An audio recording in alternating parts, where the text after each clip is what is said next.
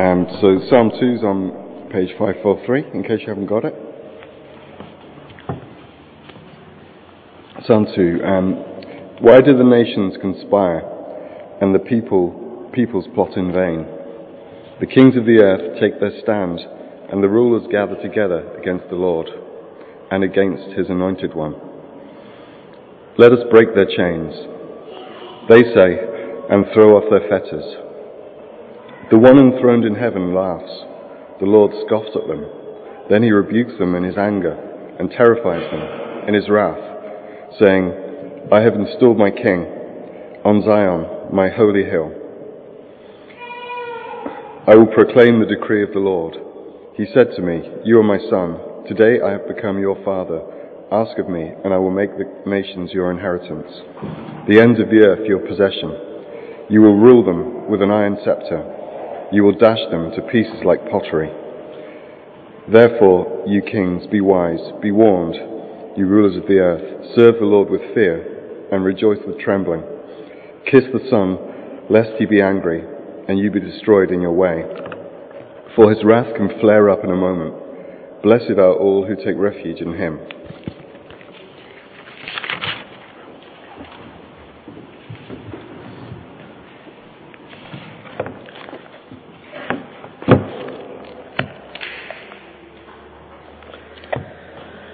Thanks very much, Jez. So you can keep your Bibles open there at Psalm 2, and um, if you want to take notes, you can do. If there's anything you want to follow up with afterwards, delighted to chat that through with you.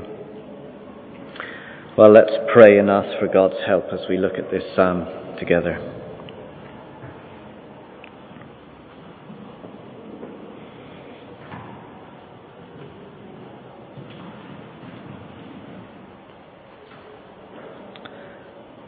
Our Father God, we thank you again for your word. Thank you for making yourself known to us so that we can not only read about you, but we can also know you personally, intimately. And it's our desire that we would experience your work in our life. And that we would be people who see you as you declare yourself to be. That we wouldn't put our own slant or we wouldn't put our own particular view on things, but that we would humbly come before you and let you declare to us who you are and how we as your people should respond. So at the very outset, we bow before you.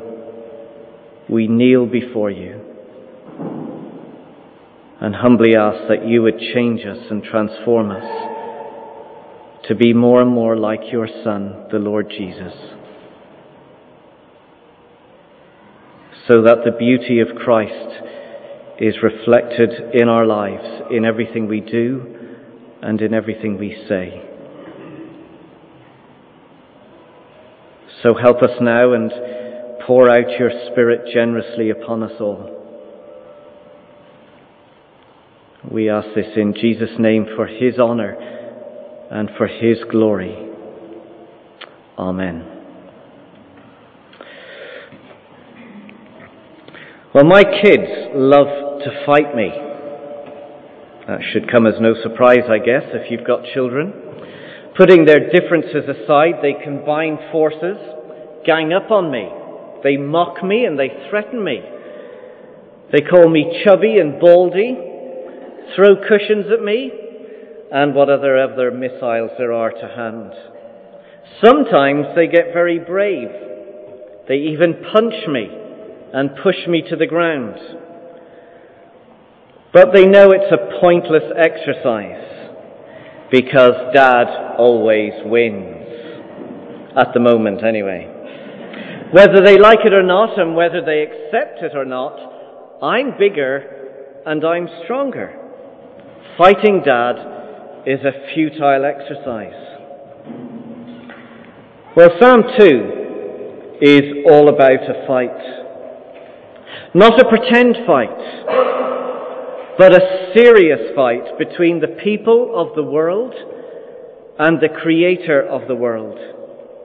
It's a fight that we have started and that we continue to fuel despite God's offer of peace.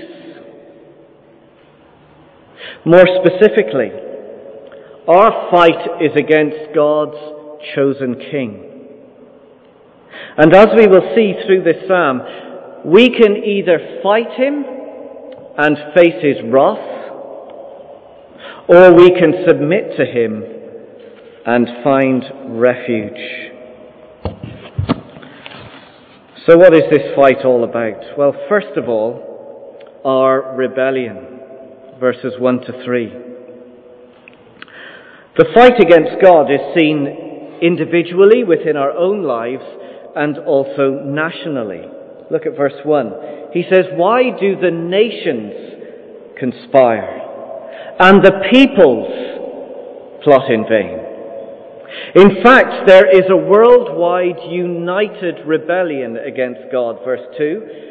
The kings of the earth take their stand, and the rulers, well, they gather together against the Lord and against his anointed one. Let us break their chains, they say, and throw off their fetters, everything that binds us to him. The people of the world, that's you and me, we long to break free from God's rule and authority. Of course, we may speak a different language, we may come from different cultures, but the world is united in a common goal to plot the downfall of God. We could say there is an anti-godness in our world. It's what Adam and Eve sought to do in the Garden of Eden, and it's what people continue to do today. Just simply turn on the television, listen to the radio, and any influence or any talk of God, well, it's quickly shut up. People don't want to know. We simply do not want God interfering with our lives. In fact, we react strongly when we are confronted with God's authority. In defiance, we say, This is my life, and I will not be told how to live. Of course, the real test of whether we are fighting against God, and this is a test for us, a question that we can put to ourselves Am I fighting against God or not? Well, the real test to know whether we are fighting against God is how we treat God's King. Look at verse 2. It says, The kings of the earth, well, they take their stand against the rulers, and the rulers together sorry, let me start again. The kings of the earth take their stand, and the rulers gather together against the Lord and against his anointed one. The anointed one is a title. It's the Messiah, God's specially chosen king. And the identity of this king, this anointed one, is revealed to us very clearly in Acts chapter 4. So keep your finger in Psalm 2 and jump forward to the New Testament to Acts chapter 4.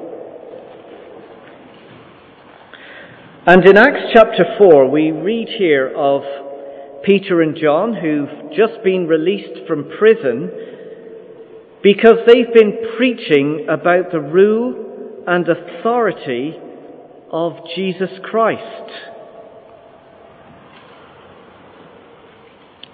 And they were put in prison for doing that. And now they've been released and they get together with the rest of their disciples and in response to what has happened, they turn to God in prayer. And we're going to pick it up in chapter 4, verse 24.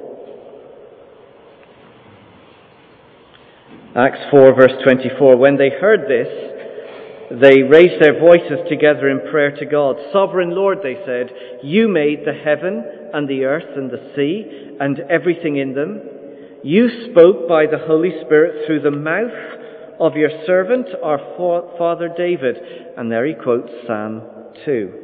Why do the nations rage and the peoples plot in vain? The kings of the earth take their stand and the rulers gather together against the Lord and against his anointed one. Who's the anointed one? Read on. Indeed, Herod and Pontius Pilate met together with the Gentiles and the people of Israel in this city to conspire against your holy servant Jesus, whom you anointed.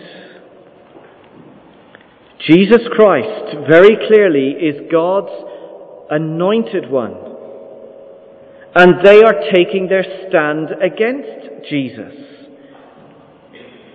And here, with the people described there in Acts 4, you have the most unlikely of alliances. You have the people of Israel, who were the Jews, and you've also got the Gentiles, and the Jews and the Gentiles were completely religiously and culturally poles apart. Then you had Herod and Pontius Pilate, who politically never got on.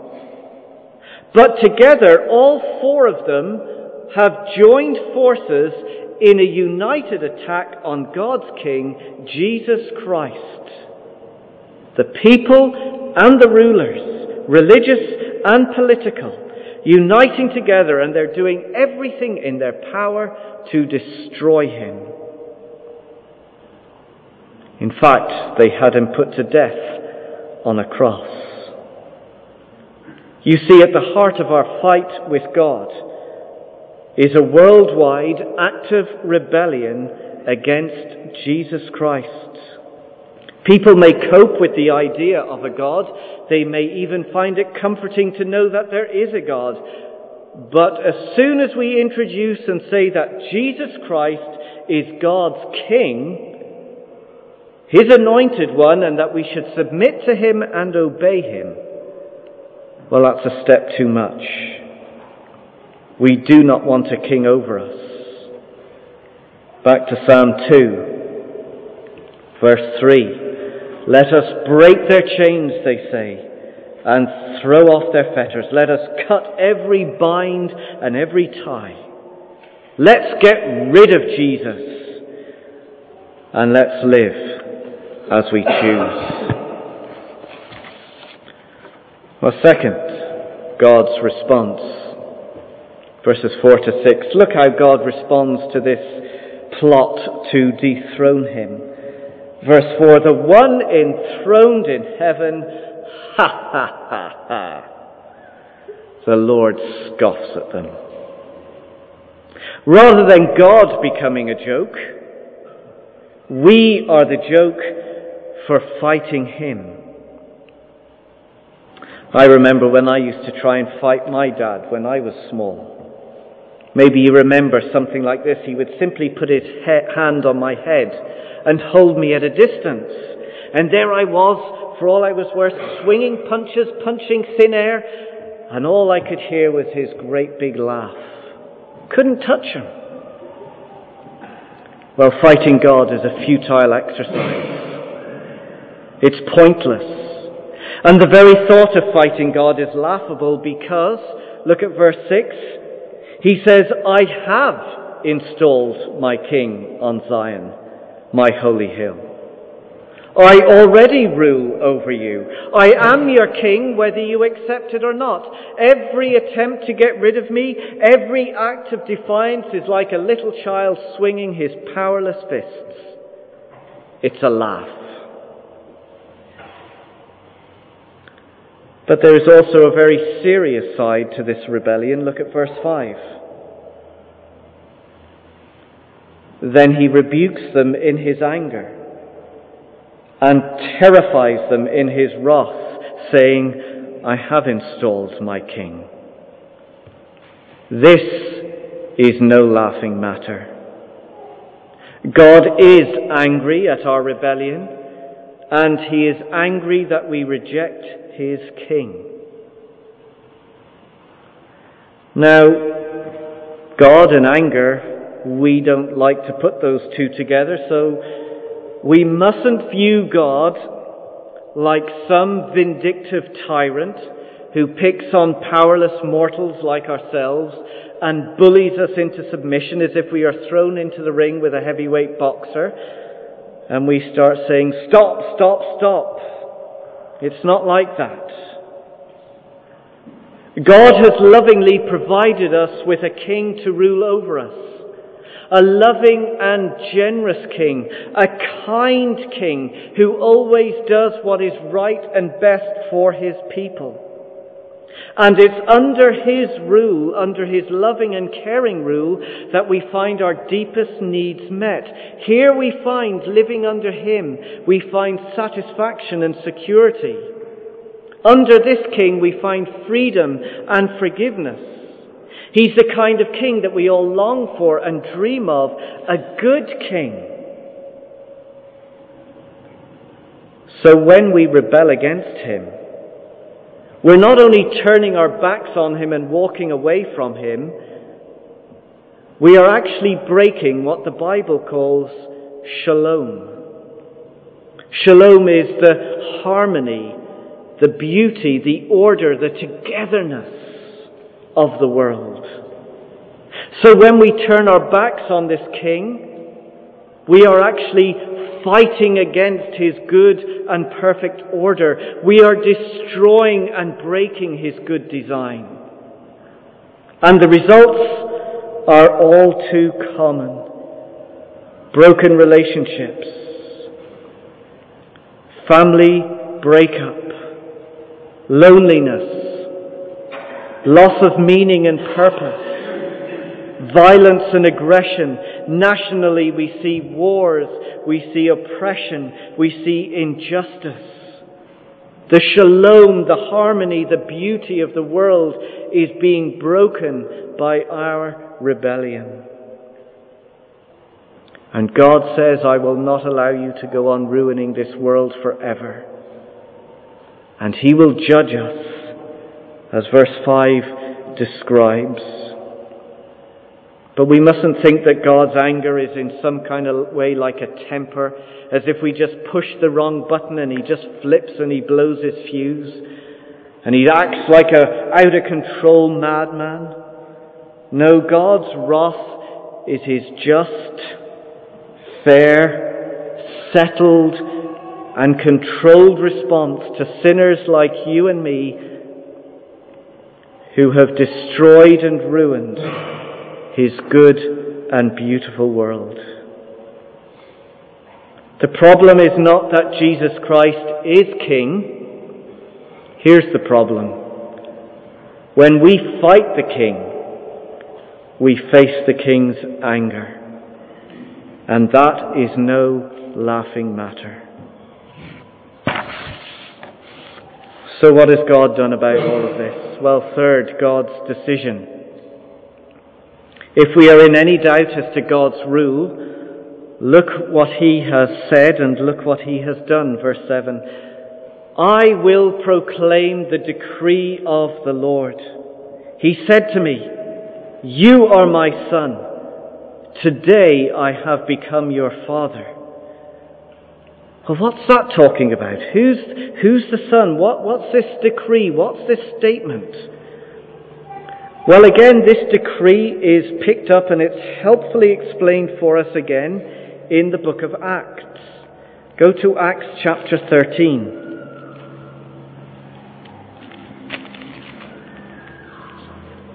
Acts chapter 13, verse 32. Here it's been Paul who's been preaching. And he makes a direct link between verse 7 of Psalms and what he is saying here. Acts chapter 13, verse 32. He says, We tell you the good news.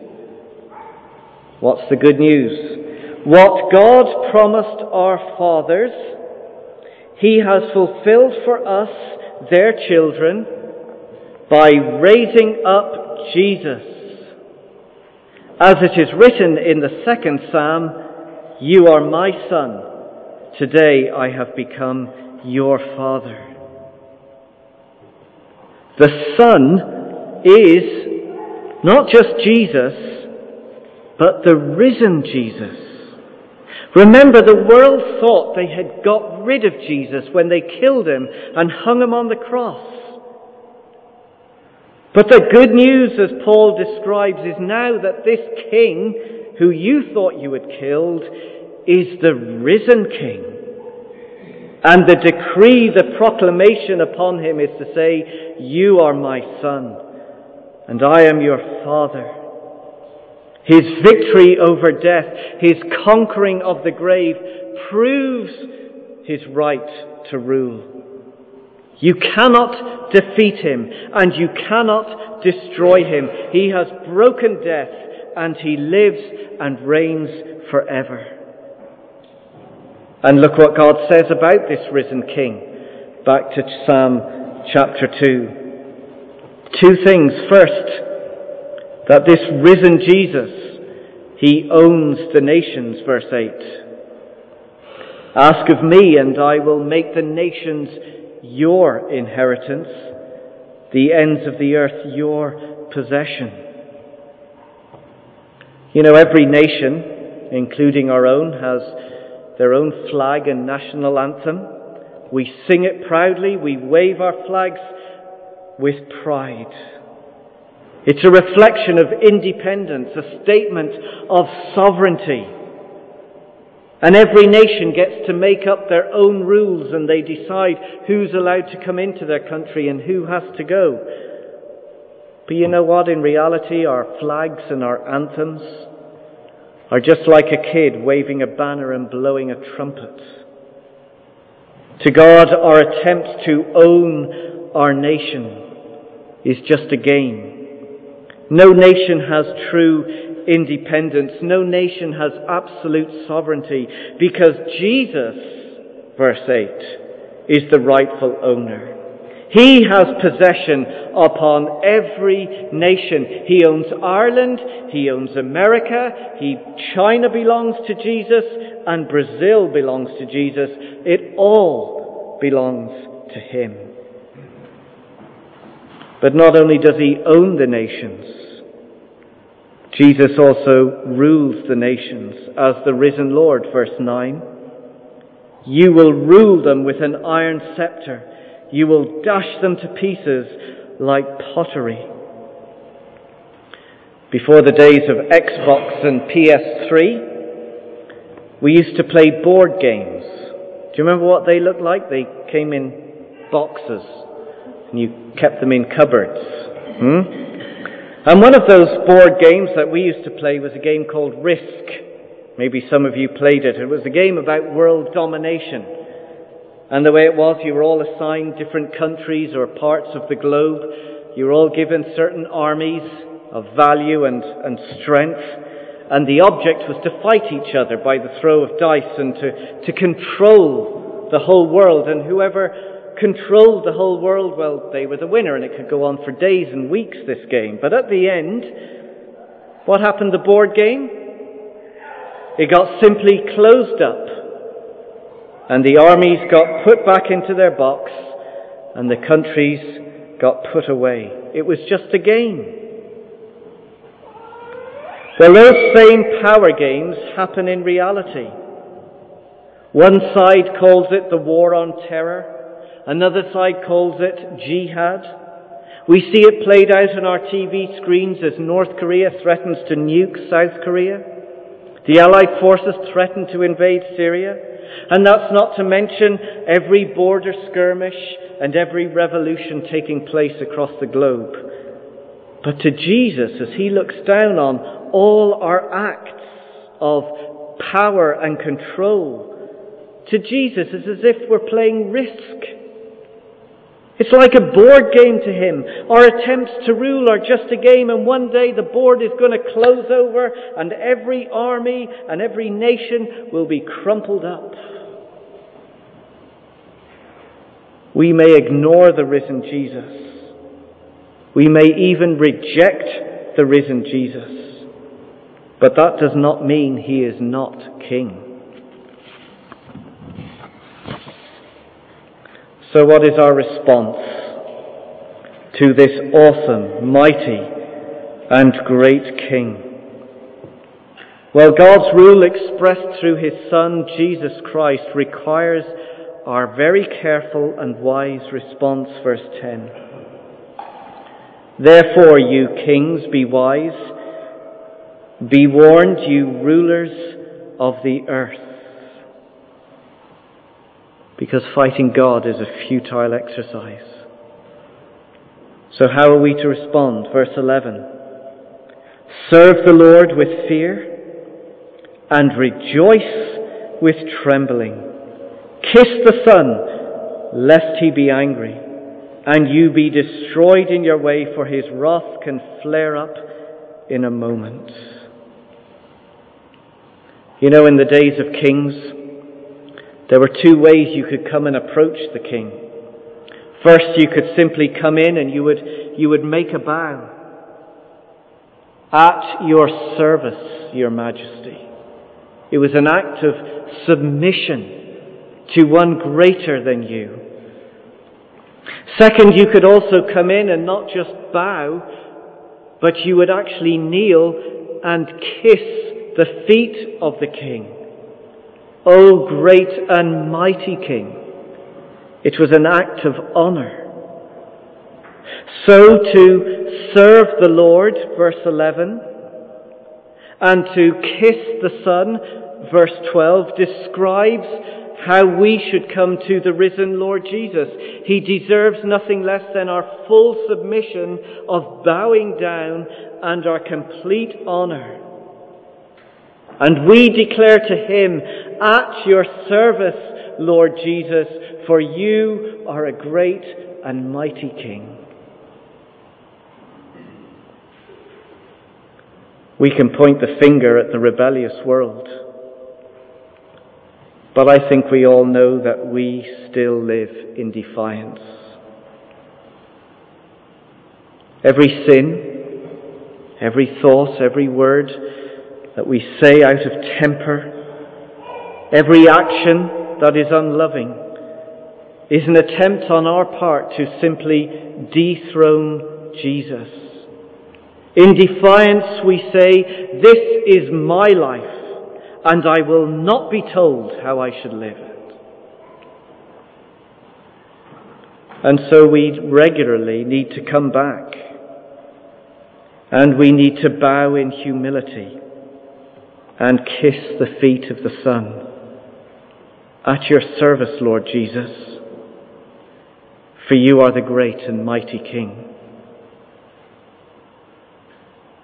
And should you ever question why? Well, because of this. Because this king died for you. This very king who rules over all came into this world for us and stood in our place and exchanged places with us and suffered God's wrath for us. He is the one who deserves to be served, but He is the one who came to serve us and to give His life for us. He is the one who deserves to be kissed, but He is the one who kissed us and embraced us and welcomed us into His family, treating us as His own Son. This King has reached out and has made peace with us. Jesus is the perfect King, wise, good, kind, the kind of King we all dream of. And so he deserves our full submission and our complete honour. To defy this King, well, remember his wrath can flare up in a moment. It simply means that we do not know the day or the hour when Christ will return. And your life will have to be given an account for. But to rest in Him, look at the end of verse 12. Look how the psalm finishes. Blessed are all who take refuge in Him. Do not ignore the king's command to continually bow down and kiss the Son. Let's pray together.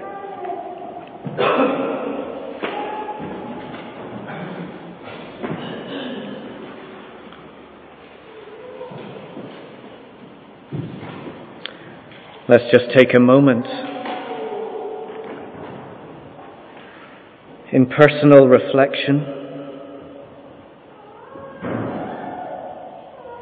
Perhaps for the first time, but maybe we come back again. And in our hearts and in our minds, we simply bow before the risen King Jesus. We kiss the feet of the Son.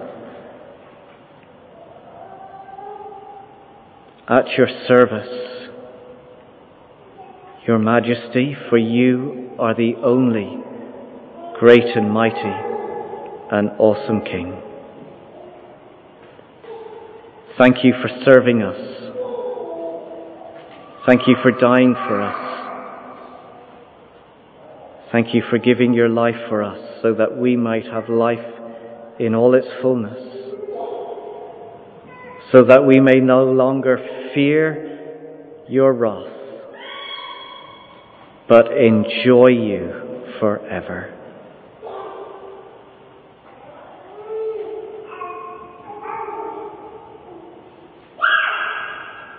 We thank you in Jesus' name. Amen.